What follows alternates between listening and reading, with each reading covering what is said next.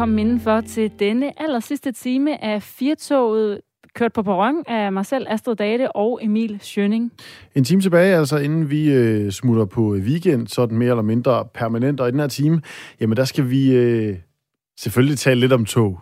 Det bliver vi jo næsten nødt til. Vi er trods alt Firtoget. Vi er Firtoget, så vi har, vi har så for øh, at høre ja, noget tognyt. Nu havde vi vulkaner sidste time. Nu skal vi altså blive klogere på tog, inden øh, vi stopper helt for den her udsendelse. Derudover så skal vi forbi et øh, land, som ikke er et øh, land, men alligevel har et øh, hold med i øh, Champions League i fodbold. Vi skal også tale om, at i morgen, der er det blæseorkestrenes dag. Ja, og vi får besøg i studiet, for at det kan tælles på ganske få hænder i vores tid på Firtoget, hvornår vi har fået gæster. Og så sidder der nok også en del derude og tænker, I har jo lovet noget. I har lovet noget så lang tid. I har lovet det hele ugen.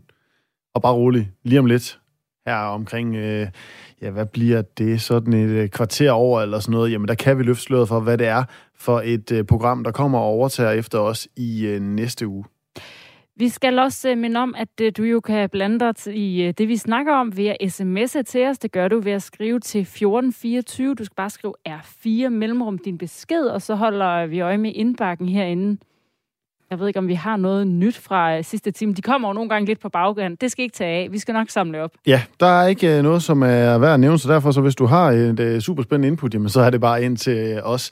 Det her, det er altså den sidste time af Firtoget. I kan jo sende os uh, godt afsted. Eller I kan sige, det har altid været noget lort, så jeg glæder mig til, at der kommer noget I må nyt. gerne skrive, hvad I synes om uh, de sidste, hvad er det, to år, som ja. uh, det her program, det har kørt. Men for nu, så er der ikke andet at sige. Det her, det er den uh, sidste time af Firtoget. Mit navn er Emil Schønning med studiet også Astrid Date for sidste gang. Velkommen til. I går eftermiddags, der hørte vi de uh, tragiske nyheder om en eksplosion ved lufthavnen i Kabul, og seneste tal, jeg har set, er, at man nu øh, ved, at op øh, lidt over 100 mennesker minimum er blevet dræbt, og blandt dem, der var der så også 13 amerikanske soldater. Og terrorgruppen Islamisk Stat har taget ansvaret for angrebet, og det har fået den amerikanske præsident Joe Biden til at love, at de citat vil jagte og straffe de ansvarlige terrorister, og det er altså også blevet et stort uh, samtaleemne i dag, den her tale fra ham i aftes. Vi skal nu snakke med Peter Viggo Jacobsen, professor ved Institut for Strategi og Krigsstudier ved Forsvarsakademiet. Velkommen til. Tak skal du have. Og øh, Peter Viggo Jacobsen, det kan jo godt lyde lidt paradoxalt, at øh, Joe Biden han siger, at øh, nu skal de øh, jagte og straffe de her ansvarlige terrorister, når nu det jo lidt var det, man i første omgang tog ind i Afghanistan for at gøre. Hvordan kan man, altså hvordan kan USA fortsætte, øh, fortsætte deres kamp mod islamisk stat i Afghanistan, når nu Joe Biden har trukket tropperne ud af landet?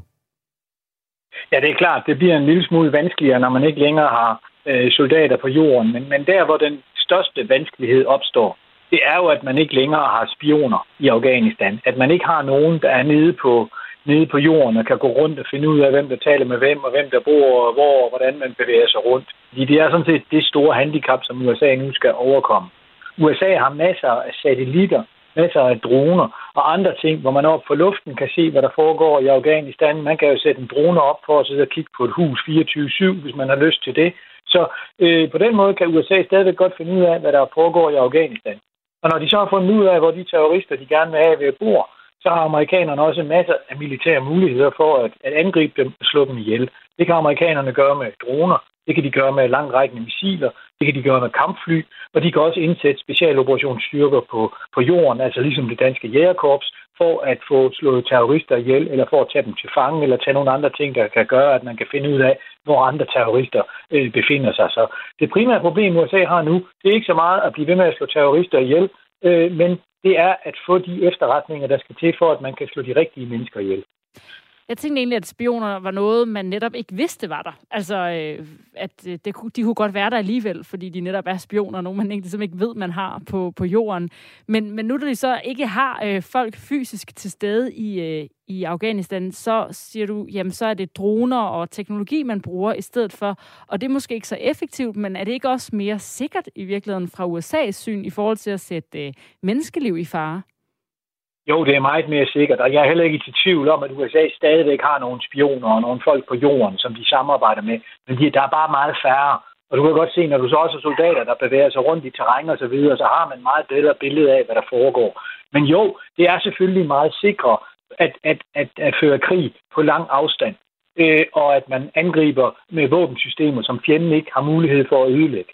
Øh, men problemet er bare, at hvis man gerne vil lave terrorbekæmpelse, og man ikke vil ramme øh, civilbefolkningen, man ikke vil slå kvinder og børn ihjel ved et uheld, så har man altså brug for rigtig god information, og helst også øjne på hele tiden, så man kan sikre sig, at man ikke dræber de forkerte. Og det er jo det, man ser i alle de her film omkring droner og så videre, hvor der så pludselig kommer et barn ind i foran huset, hvor man sender den her, øh, hvor, hvor dronen angriber, eller hvor kampflyet lige har slukket sit missil, og så dør barnet. Ikke? Dem er der lavet ret mange af i de film her efterhånden. Og det er jo præcis det, der indkapsler, hvor svært det er når man ikke har, har soldater på jorden. Fordi hvis man nu var til stede i Afghanistan, så kunne man bedre omringe et hus, og, og, og man kunne have hvad det hedder, holdt øje med det i lang tid, og så videre, og dermed opnå en større sikkerhed for, at der ikke kom nogen i vejen. For hvis du kan omringe et hus, inden du angriber det, ja, så kan du holde alle de her børn, der dør i filmene væk. Og, og Peter Viggo Jacobsen, er det ikke næsten en umulig opgave, øh, Joe Biden og øh, i det her tilfælde så selvfølgelig det amerikanske militær står over for? Nu har de været der i, i godt og vel 20 år. De har, øh, altså det sekund, de trækker sig ud, der vælter Taliban tilbage, og øh, den her ISIS-gruppering, de laver et øh, angreb øh, nærmest, øh, hvad, halvanden uge efter. Da det ikke lykkedes, da man var der til stede, hvad taler så overhovedet for, at det skal kunne lykkes, når man så ikke er der? Der er ikke nogen, der siger, at det her går hen og bliver nemt. Men man kan håbe på, at Taliban ser en interesse i at samarbejde med amerikanerne. Det lyder måske skørt, men, men det er faktisk sådan, at britterne sagde, inden det her forfærdelige angreb kom, at de havde fået informationer fra Taliban om, at der faktisk var et angreb under opsejling. Og det illustrerer jo, at Taliban har en interesse i, at der kommer ro på i Afghanistan, så de kan reagere, hvad det hedder landet, uden at få hele befolkningen på nakken. Og det forudsætter jo, at de kan skabe en tålelig tilværelse for afghanerne, uden at bruge alt for meget vold. Hvis Taliban tillader terrorgrupper at operere i Afghanistan, ja, så risikerer de jo at blive angrebet af de lande, som føler sig troet af de her terrorgrupper. Kina har en terrorgruppe, de ikke kan lide, fordi den støtter uigurerne i Xinjiang-provincen. Øh, russerne er også øh, bekymret for nogle, øh, hvad det hedder, terrorgrupper. Det samme er iranerne. Og det vil sige, hvis, hvis hvad det hedder, Taliban ikke kan holde styr på de her terrorgrupper, så ved de godt, at så bliver de angrebet af andre lande udefra, og de får også et rigtig dårligt forhold til de her lande. Og Afghanistan er dybt afhængig af økonomisk støtte fra omverdenen, hvis landet skal, skal genopbygges. Så derfor kan man godt forestille sig, at i hvert fald nogle talibaner kan se en pointe i at samarbejde med USA og Vesten. Der vil være nogle meget øh, ideologiske fragment, eller fra fraktioner i Taliban, der ikke vil gøre det og vil se det som forræderi, men der vil være andre pragmatikere, der gerne vil prøve at kunne reagere, regere Afghanistan, som vil, vil hjælpe øh, øh, imod terrorbekæmpelsen. Og det er jo altså også nemmere for Taliban, hvis det er USA, der slår de her mennesker ihjel, end hvis de selv skal til at gøre det. Ja, Peter Viggo det, det kan jo godt lyde lidt som sådan et paradoks, at Taliban på den måde egentlig står over for et, et, et, et terrorproblem, hvor essentielt, nu er du lidt inde på det, er det for dem, at de får styr på det her i forhold til at kunne, kunne operere ja, i Afghanistan? Jamen, det, det, er, det er essentielt. Altså, Taliban har i deres propaganda sagt, vi er den nye regering. Det er os, der skal garantere sikkerhed og lov og orden i det her land. Og så kan de ikke forhindre terrorangreb øh, om, om, omkring Kabul i en situation, hvor de har en stor interesse i, at amerikanerne og de andre vestlige lande kommer ud så hurtigt som muligt. Så det her terrorangreb var ikke bare øh, en, en ydmygelse af USA, det var også en ydmygelse af Taliban. Øh, så derfor så har det faktisk også givet Taliban et stort problem det her. Og derfor har Taliban, hvis de skal opfattes som en rigtig stat og en rigtig regering, de har behov for at demonstrere omverdenen, at de også kan holde styr på eget territorium. Fordi det er jo en forudsætning for, at andre lande vil anerkende, at det er dem, der skal bestemme. Hvis de ikke har styr på noget som helst i Afghanistan, lidt ligesom den syriske regering ikke har haft i Syrien i mange år, så bliver regeringen totalt ignoreret, og så kommer andre stater bare ind i deres land og gør, som det passer dem. Nu øh, sagde du, at øh, Taliban jo havde øh, varskoet øh, britterne om, at der kunne komme det her terrorangreb. Kunne, altså, øh, nu kunne Taliban ikke forhindre det. Kunne i princippet britterne eller USA's militær have forhindret, forhindret sådan et terrorangreb i at ske? Jamen altså, jeg, jeg, jeg, jeg bliver da lidt et svar skyldig her, fordi øh, når man nu ved, at der kommer sådan et terrorangreb, og man også ved, hvordan det vil blive udført. Der var intet overraskende ved, at der bliver sat øh, selvmordsbomber ind med bombeveste, som, som det tyder på, at det er det, der har fundet sted. Det er en modus, vi kender, og, og derfor så undrer det mig faktisk lidt, at de var i stand til at slå så mange øh, amerikanere ihjel på én gang, fordi jeg ville egentlig forvente, at man havde haft nogle slusesystemer og noget andet, der gjorde, at det ville være svært øh, for, øh, øh, for dem at slå så mange amerikanere ihjel på én gang. Øh, men det skyldes jo nok, at situationen har været uoverskuelig og kaotisk, og der har været mange mennesker osv., men Øh, det er altså svært 100% at forhindre sådan noget, men, men det overrasker mig lidt, at USA har været sårbar i en grad, der har gjort, at man kunne have dræbt så mange amerikanske soldater på én gang. Men, men det siger jeg med det forbehold, at jeg ikke ved, hvordan øh, det har set ud på jorden, hvad, hvad, hvordan, og hvordan og hvorledes ikke. Men det er nok snart udtryk for, hvor totalt øh, kaotisk situationen er omkring lufthavnen. Fordi under normal, normal, normale omstændigheder, så vil det være meget svært at dræbe så mange amerikanske soldater med et, et, et selvmordsangreb på én gang.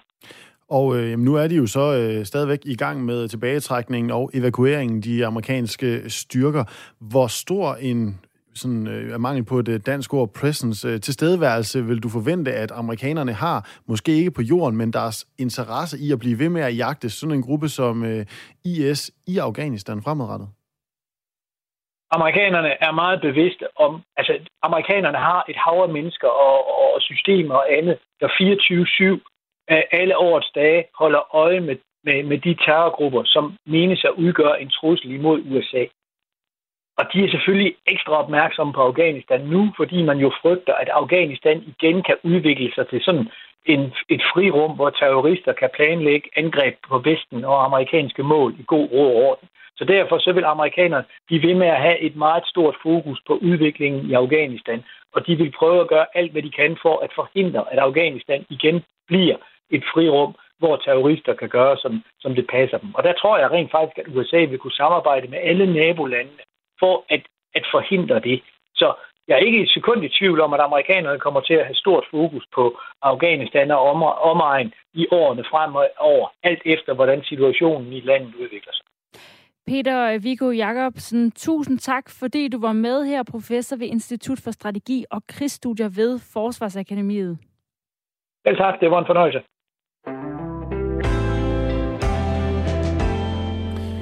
Og er til at blive helt overvældet af, i øvrigt, øh, alle de sms'er, der vælter ind. Nu skulle det komme til at lyde som sådan en, øh, prøv lige ros os. Det var slet ikke øh, det, øh, tanken var. Det her, det er altså øh, Firtoget. Mit navn er Emil Schønning med i studiet også, Astrid Data, og vi er her altså for øh, sidste gang.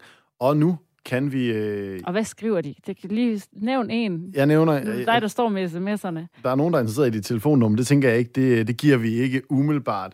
Der er en, der skriver, det er måske faktisk en øh, fin overgang, at øh, vi vil blive savnet, og øh, at det bliver en stor opgave at fylde vores sko. Tusind tak for øh, programmet. Det er Bjarke fra Ulfborg, der skriver det. Og øh, jamen, vi ved jo, hvem der skal øh, fylde de her størrelse 44,5, og øh, nu kan der bare 39 år hos, øh, hos dig. Det er dem, vi skal snakke med nu.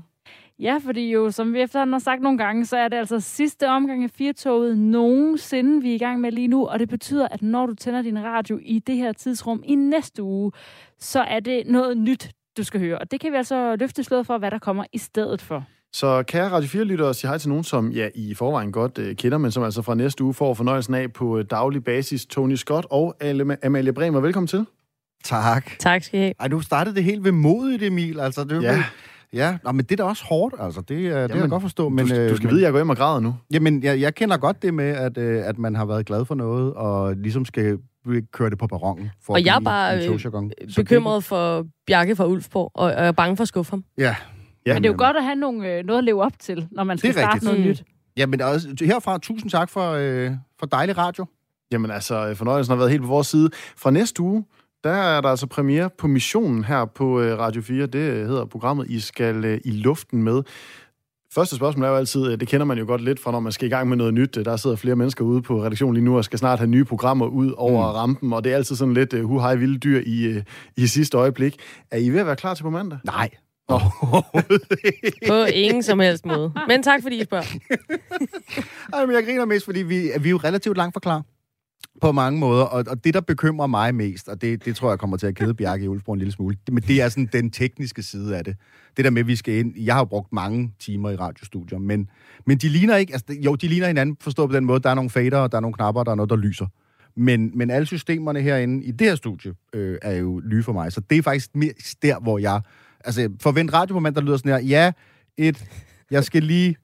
Og der, jeg kommer lige til at åbne en mappe her. Jeg åbner en mappe nu. Jeg trækker en lydfil. Jeg er lige ved at være der, Amalie. Jeg skal lige have lyd. Og nu er... Ja, sådan kommer nok til at være. Det er det gode ved at sende hver dag. Og jeg kan sige, uh, ja. internt på Radio 4, der kan studierne også altså så sidder de her øh, lydniveauer, man skal skrue op og ned for, og verdenslyd og telefonslyd, de kan godt sidde forskellige fra studie til studie.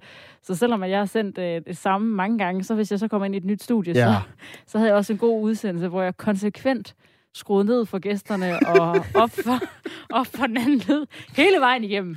Astrid har noget spændende at sige. Ja, altså, Tony har allerede øh, troet med at skrue ned for mig i tid og utid, og det er jeg sikker på kommer til at ske. Så, øh, så jeg håber bare, at jeg får et ord indført på jeg et eller andet tidspunkt i løbet af de to timer. Vi ikke lige fortælle, øh, nu øh, I er ikke helt klar, men I har vel en plan for, ja. hvad det her mission skal blive til. Hvad handler programmet om, der starter næste uge? Jamen, programmet handler om, at vi skal ud på øh, mission. Øh, vi skal ud på en masse missioner. Vi skal ud og øh, gøre verden til et bedre sted, i hvert fald som den burde være efter vores to hoveder.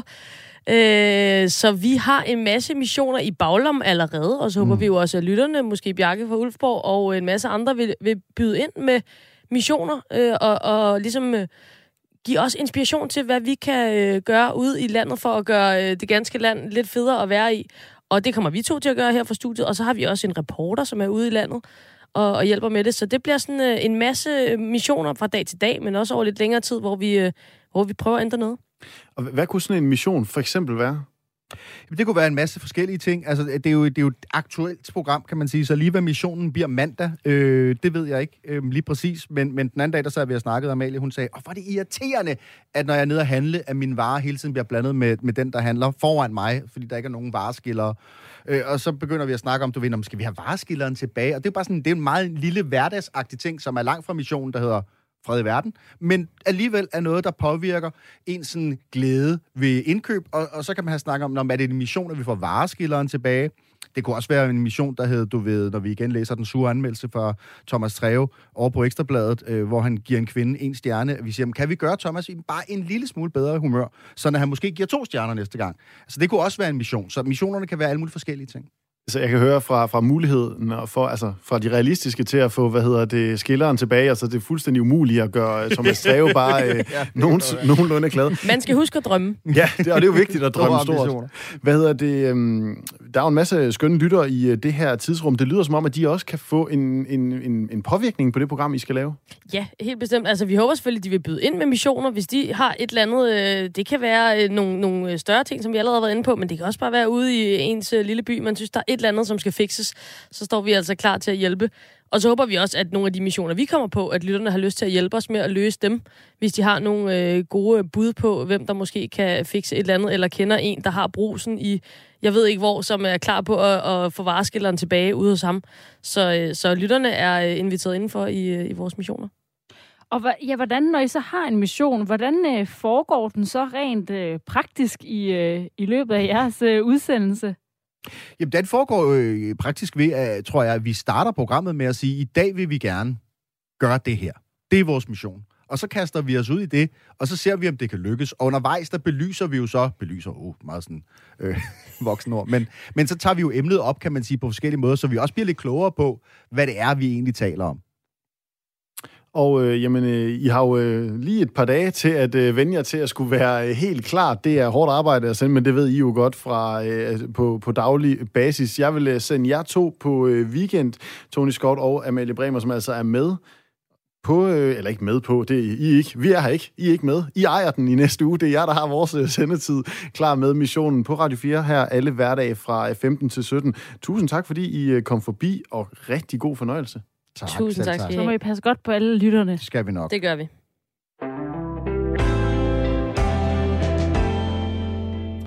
I går der blev der trukket lod til øh, gruppespillet i verdens største turnering for klubfodboldhold. Den hedder Champions League. Og øh, jeg ved, du så, øh, så spændt med, Astrid. I hvad? Ja, du? nej. Der blev trukket lod til, til Champions League i går. Og, øh, hvem skal spille mod hvem? Præcis. Og lodtrækning. Puljer og sådan noget. Puljer. Ja.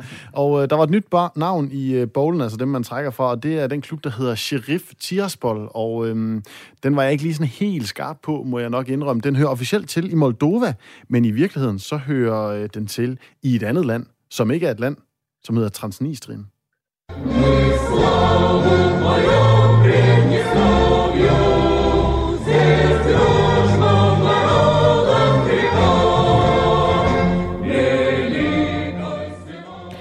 Område, der altså ligger i øh, Moldova, har sit eget parlament, eget flag, egne penge, øh, som øh, altså er sådan nogle jetonger lavet af plastik. Øh, men dem kan man så komme hen og veksle til, og sine egne grænser. Men det findes altså ikke officielt.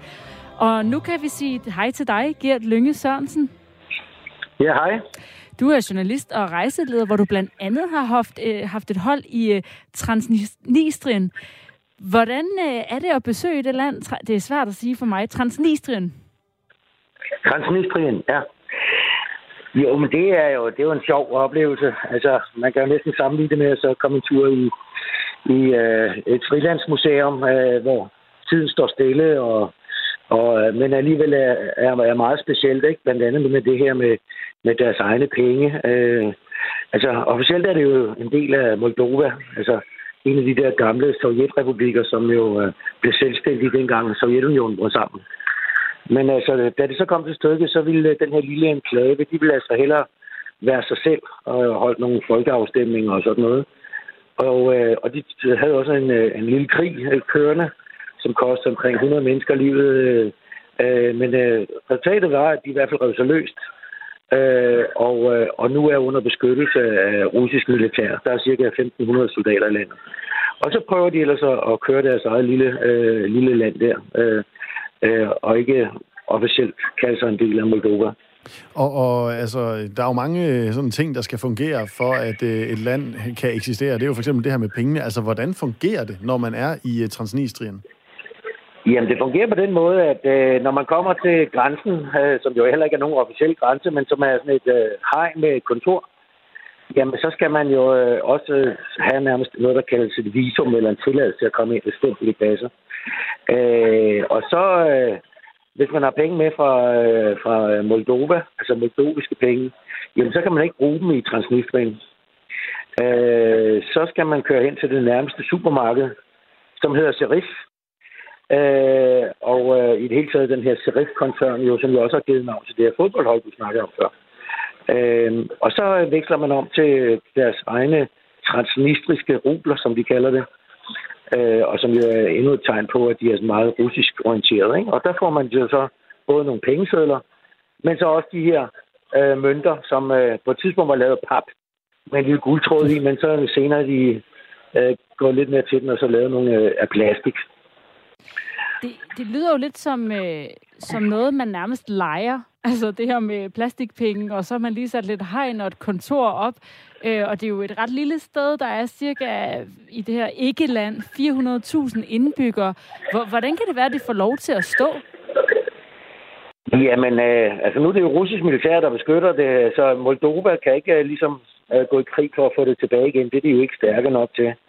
Og, øh, og det passer sådan set Rusland øh, rigtig godt, at, øh, at have noget militær i landet, fordi det er jo på den, øh, altså det ligger mellem Moldova og så Ukraine, men på den øh, vestlige side af Ukraine, ikke, så har, så har, og vi kender godt den konflikt, russerne har med Ukraine i forvejen, så de, jo, de, de vil jo gerne have nogle soldater og nogle tanks og nogle lidt ting, så er stående dernede. Så man kan sige, at de lever sådan set af, af, af, øh, russiske penge. De får en øh, frygtelig masse i, i 7 milliarder, tror jeg det er, de får om året øh, til at klare sig for. Og så har de nogle, store, øh, nogle få store virksomheder, øh, blandt andet øh, kaviarproduktion i sådan en, øh, slags tanke, øh, hvor de opretter stør, så der, udvinder de kaviar af dem. Og så har de noget, en konjakfabrik, og det er sådan stort set det. Øh, ellers er det bare et fattigt landbrugsland, kan man sige. Ikke? Men øh, det er jo ikke noget, som, som øh, hverken øh, NATO eller vestlige lande eller, øh, og, og tager en krig på for at få det tilbage. Så det, man kan godt sige, det er et russisk besat område. Og øh, Gert Lønge Sørensen, nu øh, hedder øh, holdet jo øh, fodboldklubben Sheriff Tiraspol, og, og det her Sheriff, du nævnte det også som et, øh, hvad hedder det, et, et supermarked. Hvor meget fylder det her Sheriff? Jeg går ud fra, at... Øh, hvad er det? Ja, hvad, altså det, det, det lugter jo sådan lidt af et sponsornavn. Ja, nej, men det er sådan set, øh, altså det er øhm, en stor koncern, øh, der ejes af en øh, tidligere KGB-mand, der hedder Viktor Gushan. Øh, og det er jo øh, i virkeligheden ham, der har den reelle magt i landet. Øh, han driver han driver bankerne, han driver øh, supermarkederne, han driver øh, jeg kan snart, jo, nogle spilkasinoer og så videre. Øh, så selvom det ikke er ham, der er den formelle præsident, det er en anden, jamen så er det faktisk ham, der sådan mere eller mindre styrer det her øh, land, altså rent økonomisk. Og ikke med, at han har så mange penge, også fordi han får noget fra russerne samtidig, jamen så har han jo været i stand til at bygge et kæmpe stadion, der hedder øh, ja, FC Sheriff i, øh, i øh, Tiraspol, altså hovedstaden, eller det, der øh, kan sammenlignes med, med en hovedstad. Øh, og stort, flot, moderne stadion, og med de penge, han har, så har han jo også været i stand til at købe rigtig gode udenlandske spillere op, øh, som så gør, at det her fodboldhold, det kan øh, blive til noget på den internationale scene.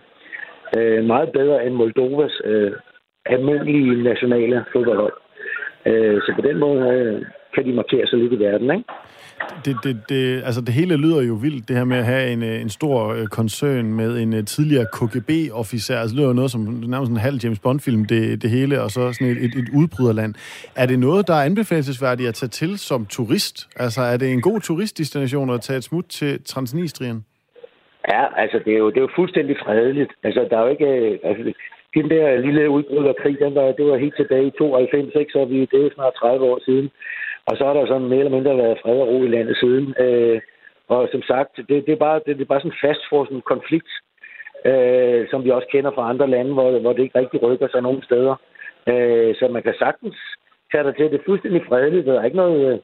Øh, man skal ikke være bange for noget, øh, og så videre. Altså, øh, man kan sige, der er så ikke så meget at se. Altså, med, man, så vi, vi plejer bare at være der inden fire timer, og så ud igen tilbage til Moldova. Ikke? Øh, og så kan man lige se nogle af de der øh, seværdigheder og præsidentpaladset og den her øh, lindesmærke for de faldende og måske stadion og den her konjakfabrik og hvad man nu ellers lige øh, kan nå på de der timer. Ikke?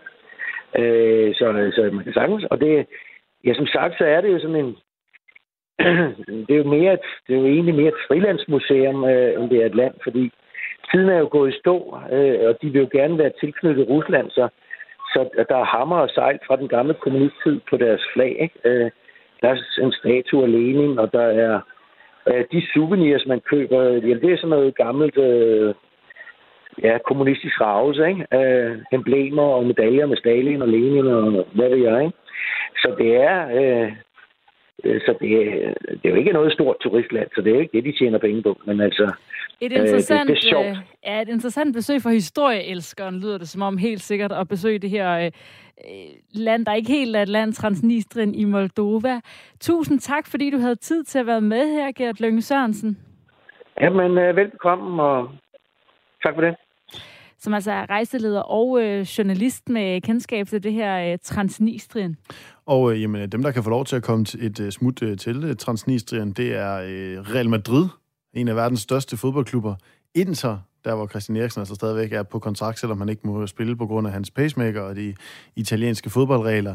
Og så øh, Shakhtar, som har hørt hjemme i øh, Donetsk i øh, Ukraine. Altså gruppe D i Champions League. De skal til Transnistrien og spille der? Ja, de er jo med i Champions League. Jamen altså, god fornøjelse. Så må de ind og købe nogle souvenirs, nu de er her. Vi tager lige øh, deres øh, nationalsang en gang mere, fordi den er der altså smæk på. Славу мою принесло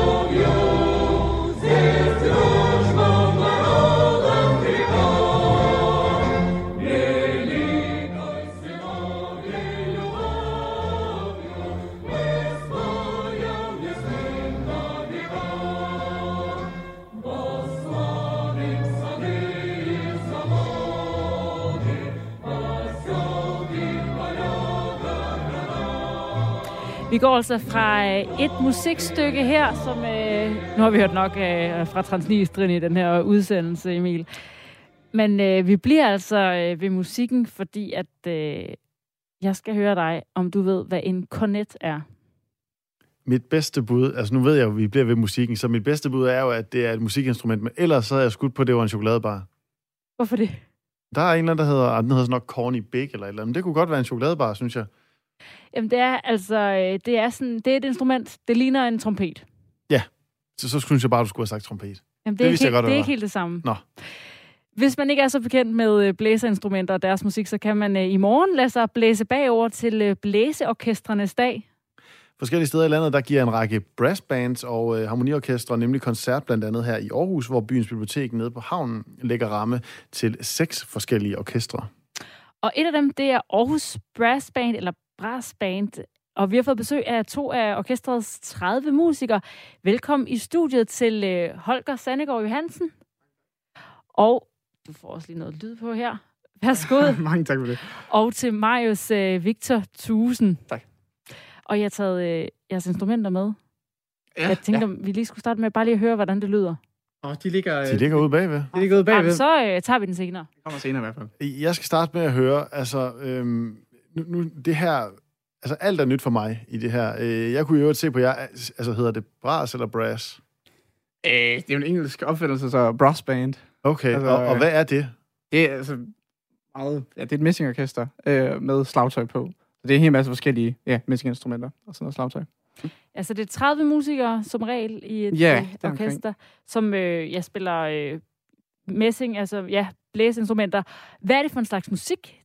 Det er brass band musik. Jamen, det er jo alt lige fra, hvad vi kender det som det klassiske, til mere poppet Rasmus Sebak og så videre. Senere skal I også høre noget mere klassisk øh, fra brassbandverdenen. Og hvad, hvad skal man være god til for at spille øh, brass band musik? Jamen, altså, man skaber sådan en sammenhold, når man sidder der og spiller, så det handler altså i virkeligheden om at kunne ja, spille sammen med andre mennesker. Altså, man skal så også selvfølgelig kunne spille på sit eget instrument, men det er helt klart vigtigst at kunne spille sammen med andre mennesker. Er det svært at spille sammen 30? Ja, det, det kan godt være lidt udfordrende. det er en af de større udfordringer ved orkester. Vi skal lige høre et eksempel på det, for at få styr på, hvad det er. Marius, du har taget et eksempel med til os. Hvad er det, vi skal høre? Jamen, det er en, hvad jeg synes er en mega genial komponist, Paul Levat Cooper, som har skrevet et stykke, der hedder Into the Galaxies, som var et mega fedt øhm, program i scenesættelse af, hvad det vil være at gå ind i galaksen og ligesom udforske det her klanglige univers, der er brassband.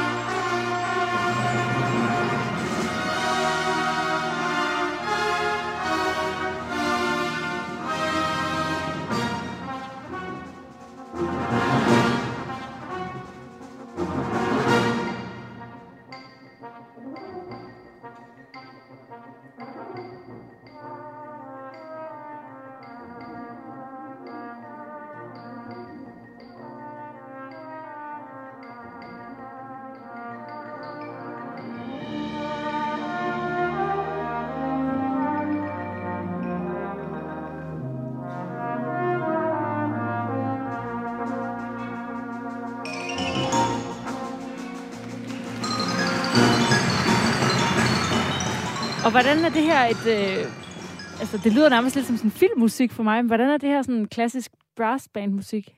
Øh, jeg tror egentlig bare, det, altså, det er sådan en ja, udending af en masse traditioner. Altså brassband, det, det kommer helt tilbage fra starten af 1900-tallet. Øh, og så er det bare blevet vildere og vildere, og mange, jeg siger også, det minder meget om sådan noget filmmusik og episk symfoniorkester. Ja. Ja, og er det noget af det der med, altså det er jo lidt storslået i forhold til at sidde og, og, og klampe lidt derhjemme. Er det noget med det der svung, der kan noget? Undskyld. Altså er det noget med det der med, at der er noget energi i det? Altså fordi jeg, Ja. jeg, altså, jeg har jo aldrig spillet, øh, så nu kommer det frem, jeg har aldrig spillet på noget instrument.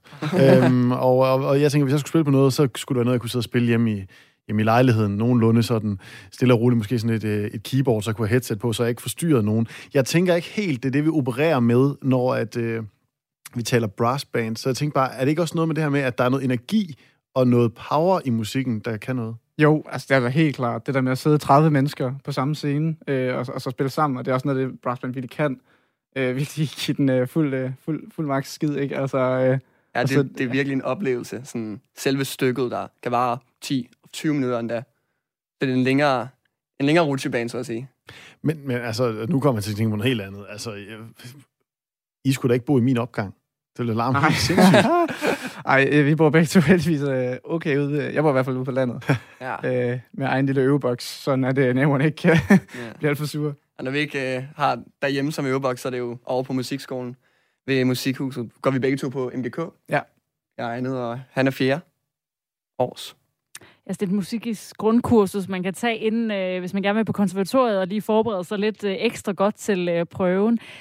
I, øh, jeg læste om det her arrangement, som der jo er i morgen, Blæseorkesternes dag, hvor at, øh, I skal spille koncert, og det blev øh, ligesom øh, præsenteret med at være helt uden konkurrence eller bedømmelse eller præmier. Altså spiller I mest sådan øh, professionelt til konkurrencer i det her øh, brassband?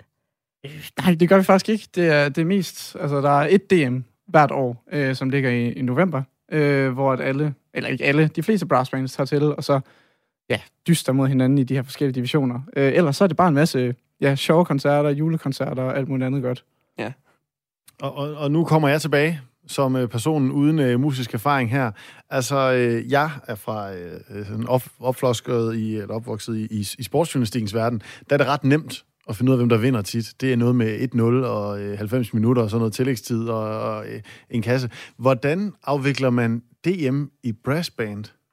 Jamen, det er jo, det er jo pisse svært. For hvad, hvad, fanden er, hvad fanden er god musik? Så selvfølgelig skal det jo lyde godt, og det er jo, der er jo forskellige dommer på hver eneste år, som er pisse dygtige. Det er jo Dave, der har stået for, for at hente dem ind, og så skal de jo ligesom bedømme på fortolkning, og hvor godt man spiller det, og det, de hører egentlig, om de godt kan lide det, så ja. at sige. Det er subjektivt på en, på en helt anden måde end sport. Ja, og så spiller alle øh, bands i samme divisioner det samme stykke, øh, udover øh, et selvvalgt stykke, hvor man ligesom kan sætte det op med hinanden, og så når man sidder med et partitur, så kan man ofte se, hvem der spiller klar opgaven bedst i hvert fald. Altså, de sidder med, med noderne, altså Ja. det musikstykke, og holder øje med, rammer I nu, eller spiller I nu det, der var meningen, I skulle spille. Ja, Vildt makuløst. Det er jo altså en, en niche, øh, kan man nok kalde det, det her brassband øh, musik. Hvordan ender man i det? Altså, hvorfor er det ikke bare øh, Kanye West og Drake-bølgen, I hoppede med på? Jamen, det ved jeg ikke. Hvis man har spillet musik, og måske endda klassisk, fra man var lille, så, så er det bare en mega fed mulighed, fordi det, det er sygt fed musik. Uh, I hvert fald, hvis man er til det. Ja, altså der er mange, der starter. Jeg startede selv om på musikskolen øh, med lidt skub derhjemmefra, øh, og så, så kommer man ud i en, en masse forskellige sammenhænge, og så det ene band tager det andet, og så ender man lige pludselig med at spille brassband. Og, og nu øh, går I så begge to på øh, MGK. Øh, er der en eller anden øh, drøm om, at øh, I skal leve som henholdsvis professionel trompetist og bassonist? Ja, det er da, det er da planen. det, nu satser vi på det. Ja, drømmen, så at sige. Det kunne være fedt.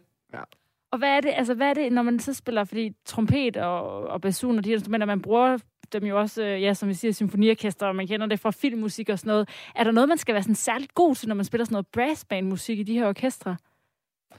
uh, hvad skal man være særlig god til? Det er en helt anden måde at spille musik på, øh, inden i symfoniorkester. Både det der med, nu siger jeg, altså, starter vi med at snakke om kornetter. Det bruger man næsten ikke i symfonisk musik. Øh, og så sidder man mange sammen, der spiller øh, på meget kraftige messinginstrumenter, og skal ligesom få det til at lyde, øh, som om man spiller på en stor kornet, eller ja, det er meget det her samme spil. Ja, meget samspil og brassband handler også rigtig meget om klangbilleder, og de har meget større mulighed for dynamisk forandring end symfoniorkester. Så det er i hvert fald en af de ting, man arbejder med. Er det lidt sværere i virkeligheden? Og det er sværere. Mm. Øh, det er to helt forskellige ting. Øh, jeg vil nok sige, jeg synes, symfoniorkester selv er sværest. Men øh, De er. Jeg bliver nødt til at spørge om noget nu. Nu har jeg googlet Cornet. Altså, er det den, der er på de der gamle øh, sådan, bagerforretninger? Ligner det ikke lidt den? altså, den er vaffelis, som også hedder Cornet. Eller, øh, Nej, altså, det, det, det er måske et horn, tror jeg, i virkeligheden. Sådan bager? Det Det er sådan, sådan- et, er det ikke sådan et, øh, sådan et øh, Det, overflødighedshorn? ja, det kan godt være. Men en kornet, det er sådan en... Det ligner en trompet på speed til alle jer derude, der heller ikke Ja, ved, det er sådan en lille, en lille tyk kornet. Øh, en lille tyk trompet hedder det. Øh, det er i virkeligheden kornet. Vi glæder os rigtig meget til at høre øh, et eksempel på det. I har jo lovet at spille øh, firtoget ud. Vi sender for sidste dag i dag, så øh, vi kommer altså til at høre mere til jer. Holger Sandegård Johansen og Marius Victor Tusen. Tusind tak for øh, det her i første omgang. Det var slet. Astrid, et af de store spørgsmål, man jo kan stille sig i livet, det er, skider bjørnen i skoven? Og der siger man ja. Det gør den jo. Ja, jeg tror tit, så siger man faktisk bare ikke noget. Så, Nej, så for det, ligger man ligesom- ved godt, det ligger implicit. Ja. Det, er sådan et, det er sådan et spørgsmål, når man spørger, ja. er du idiot? Ja, præcis. Og øh, det kan man sige, det gør den jo så måske, måske ikke. Det gør den jo med overvejende sandsynlighed. Og så har den jo så noget til fælles med os mennesker, fordi det gør vi åbenbart også.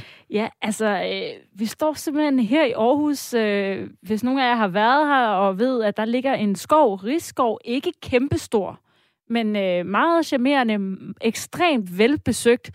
Og de har simpelthen et regulært lorteproblem, og desværre ikke på grund af bjørne. Og det øh, skriver TV2 Østland, og øh, folk de skider simpelthen på almindelig god stil, og ja, forretter simpelthen deres øh, nødtøft i det fri, og det sker i forbindelse med, der er sådan et udendørstræningscenter deroppe, og øhm, der er folk så åbenbart i gang med, at de tager nogle pull-ups, og de øh, laver sådan nogle, jeg ved ikke, dips og alt sådan noget. Det, man, mange kender dem nok, de her i metal, der, øh, der er udenfor, og øhm, sådan noget var jo sindssygt populært, for eksempel under, øh, under corona, og nu har der været godt vejr og sådan noget, så der er masser af mennesker deroppe. Og øh, ja, I kan jo lige prøve at høre, hvad, hvad Andy Thomas, der er afdelingsleder for Grønne Område i Aarhus Kommune, siger til TV2 Østjylland. Problemet er, at folk rent udsagt skider i en af Danmarks mest benyttede skove. Det er meget uhensigtsmæssigt, uhensigtsmæssigt og ret ulækkert. Det ser ud til, at det sker, når de er ude at træne på fitnesspladsen i den sydlige ende Rigskov, da det er i umiddelbar nærheden af fitnesspladsen, at de altså finder de her øh, ting. Det er simpelthen så helt utroligt ulækkert. Ja, det er utroligt klamt, og Aarhus Kommune er øh, bekendt med problemet, men der er altså ikke øh, plan om at sætte øh, nye toiletter op, som jo kunne være en løsning. Der er tydeligvis nogen, der har brug for det. Derimod så har man tænkt sig at placere et skilt, som ja, man måske kender fra sådan noget med, her må du ikke tage din hund med ind, så her må du altså ikke skide. Og øh, det er, har simpelthen været sådan, at øh, der er nogen, der har øh, haft øh, toiletpapir med hjemmefra, og som øh, dem, der øh, bor i nærheden, sådan, så kan I jo måske forberede lidt bedre at se, hvor der er et toilet i øh, nærheden. Og hvis der nu sidder nogen derude, jamen så har øh, TV2 Østland altså også samlet nogle øh, gode råd fra, eller nogle regler fra Naturstyrelsen. Og det er altså først og fremmest, skal man bruge et toilet. Generelt så må man ikke fra sin nødtoft i naturen, men skal man, så skal man jo. Og, øh, Forrette sin nødtoft, det betyder skide. Ja, præcis. Også tis? Nej, det tror jeg godt, du må. Okay.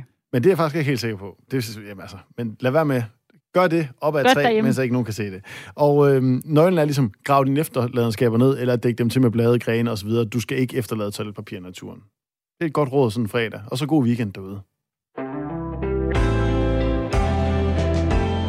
Vi er ikke øh, helt færdige nu her med firtoget, for nu kører toget på perron lige om lidt, og dermed så er Danmarks øh, førende togprogram jo slut.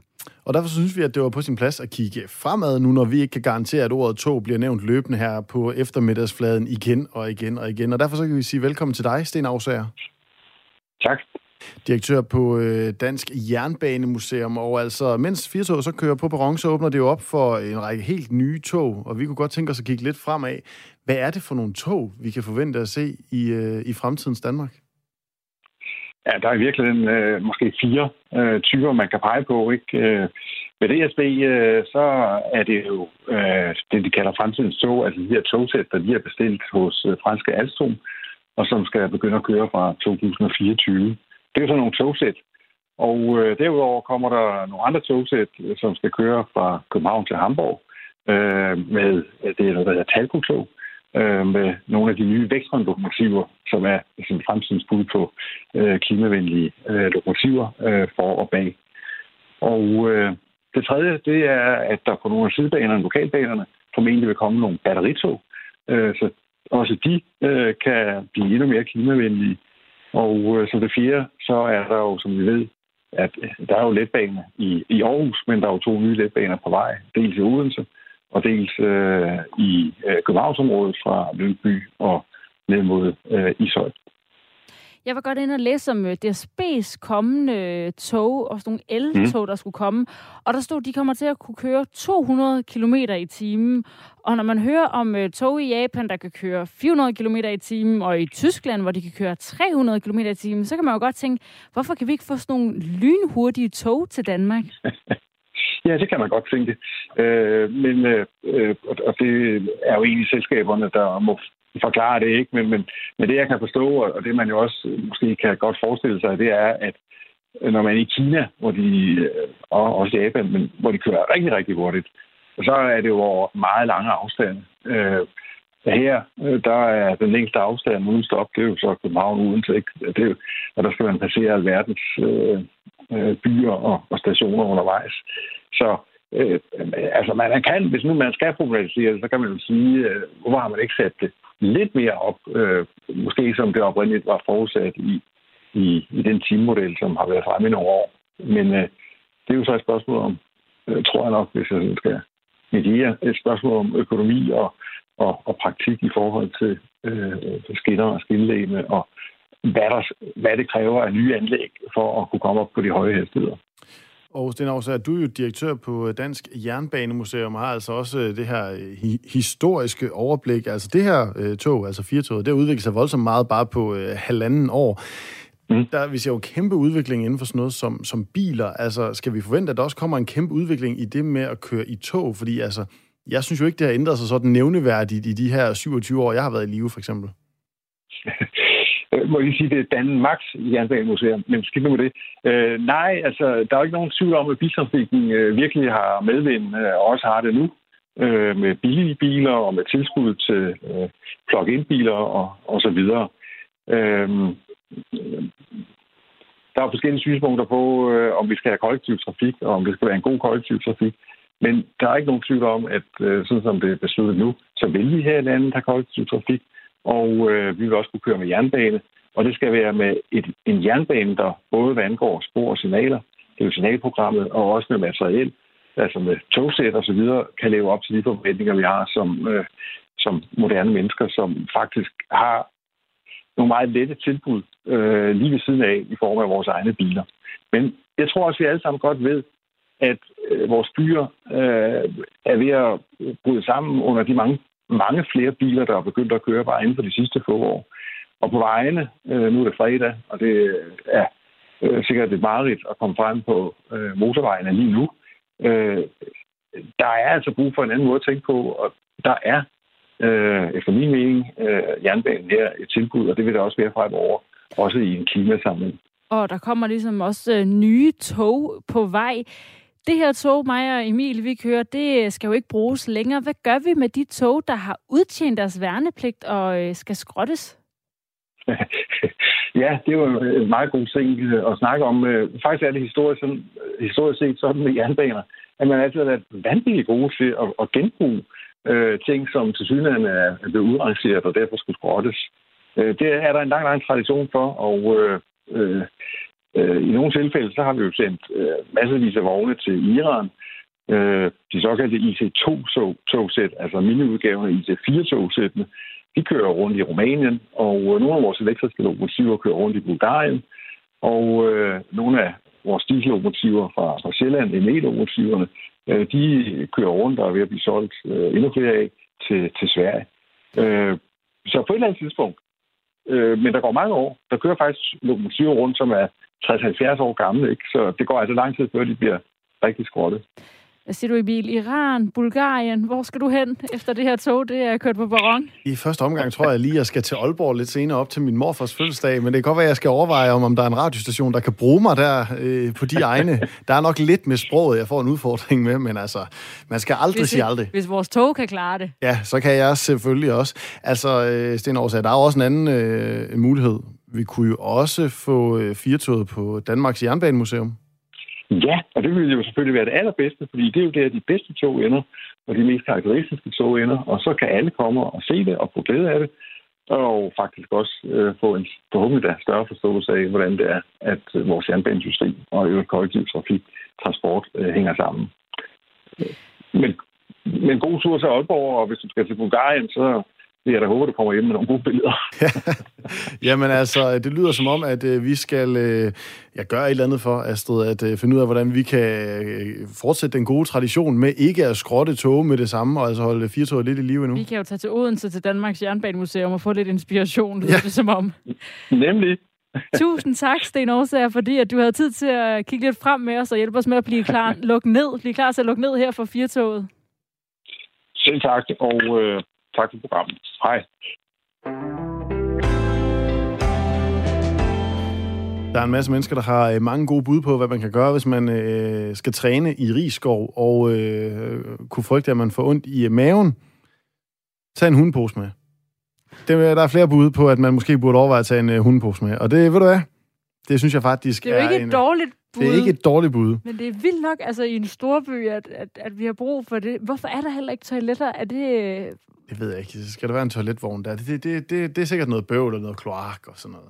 Det, det, burde, det burde faktisk ikke være et problem, jeg at mennesker, der går i skoven, sætter var, sig ind og skider. Da jeg var i Japan og øh, var på lange tur der, og jeg tænkte, nu er jeg virkelig dybt inde i en skov og langt ude af en kyst, og hvor ingen andre mennesker var, der var toiletter alle steder. Altså jeg kom, altså jeg følte mig aldrig helt sådan rigtig nature wild i Japan, fordi de er simpelthen toiletter over det hele. Ja, jamen så har de jo så hurtigere tog og flere lokummer end os. De er også øh, åbenbart øh, fuldstændig overlegne japanerne, når der kommer til sådan både kollektiv og mere privat infrastruktur. Vi er ved at runde af for øh, Firtoget, både for i dag og øh, i det hele taget. Inden vi slutter af, så skal vi selvfølgelig forbi øh, dagens øh, omgang satire, og det er med specialklassen.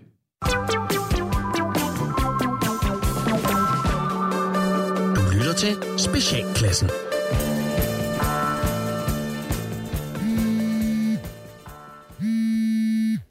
Ja, det er Jonas. Hej Jonas, det er Helle nede fra Bamsestuen. Hej Helle. Er alt okay? Nej, det er det faktisk ikke, Jonas. Åh oh, nej. Hvad, hvad, hvad er der sket med Lukas Emil? Der er ikke sket noget med Lukas Emil, ikke det fjerneste. Men, øh, men det er der med Tristan. Med, nej, med Tristan? Ja, han er faktisk faldet ned af gyngen. Øh, okay. Men nej, er, er det så ikke Tristans forældre, du skulle ringe til? Jamen, dem har jeg skam ringet til, og de kommer og henter Tristan lige så snart de er fri. Øh, okay, jamen, nu, er jeg, nu er jeg ikke helt med. Hvis det er Tristan, der er faldet af gyngen, hvorfor, hvorfor ringer du så til mig? Hvem tror du lukkede Tristan op på gyngen? Lukkede ham op? Ja. Hvem tror du lukkede Tristan op på gyngen, og hvem tror du skubbede Tristan på gyngen? Uh, ja, altså noget siger mig, at det var Lukas Emil. Ja, Ja. det var lige præcis Lukas Emil. Og ved du hvad, jeg har faktisk brug for, at du lige tager en alvorlig snak med ham om det, når du henter ham en gang i aften, eller hvornår du synes, du har tid til at hente ham. Undskyld, hvad- er det lige præcis, at Lukas Emil han har gjort forkert her? Jamen, han har da lukket Tristan til at gynge, selvom han godt ved, at det må Tristan ikke. Må, må Tristan ikke gynge? Nej, fordi han har det der. Ja, lidt store hoved. Og så ligger hans tyngdepunkt helt skørt. Og det er derfor, at vi også fra Bamsestuens side har besluttet, at vi ikke står til ansvar for Tristan, hvis han gynger. Ah. Og vi har faktisk også skrevet om det ude på børneintra, at vi frelægger os et hvert ansvar, hvis Tristan gynger, og at I som forældre, I har pligt til at informere jeres børn om, at de ikke må gynge Tristan, lige meget hvor sjovt han end synes det er. Uh, okay, jamen, uh, nå. Men, men er der sket noget med Tristan? Ja, han er faldet ned af gyngen. Ja, men altså, kom han til skade? Og sådan, er han okay? Nej, ikke som sådan. Altså, jeg tror, at hans krøller, det tog det meste af faldet fra, men det, det, det, det er jo heller ikke lige det, det handler om. Det handler om, at du tager en snak med Lukas Emil om, at gyngen, det er altså fy-fy, når det kommer til Tristan. Okay, ja, det, det lyder bare sådan lidt mærkeligt for mig, at, at, at, at et barn ikke må gynge. Ved du hvad, Jonas? Du skal være mere end hjerteligt velkommen til at komme herned på Bamsestuen og stå med ansvaret for 40 unger, der synes, det er sjovt at se Tristan tilbage over. Du skal være så velkommen. Nej, nej, nej, nej. Det, det, det er jeg, jeg tænker bare, børn i den alder, de, de falder jo lidt. Altså, det, Nå, nå, gør de det? Nå, okay, jamen det skal jeg jo heller ikke gøre mig klog på, vel? For jeg er jo bare pædagog.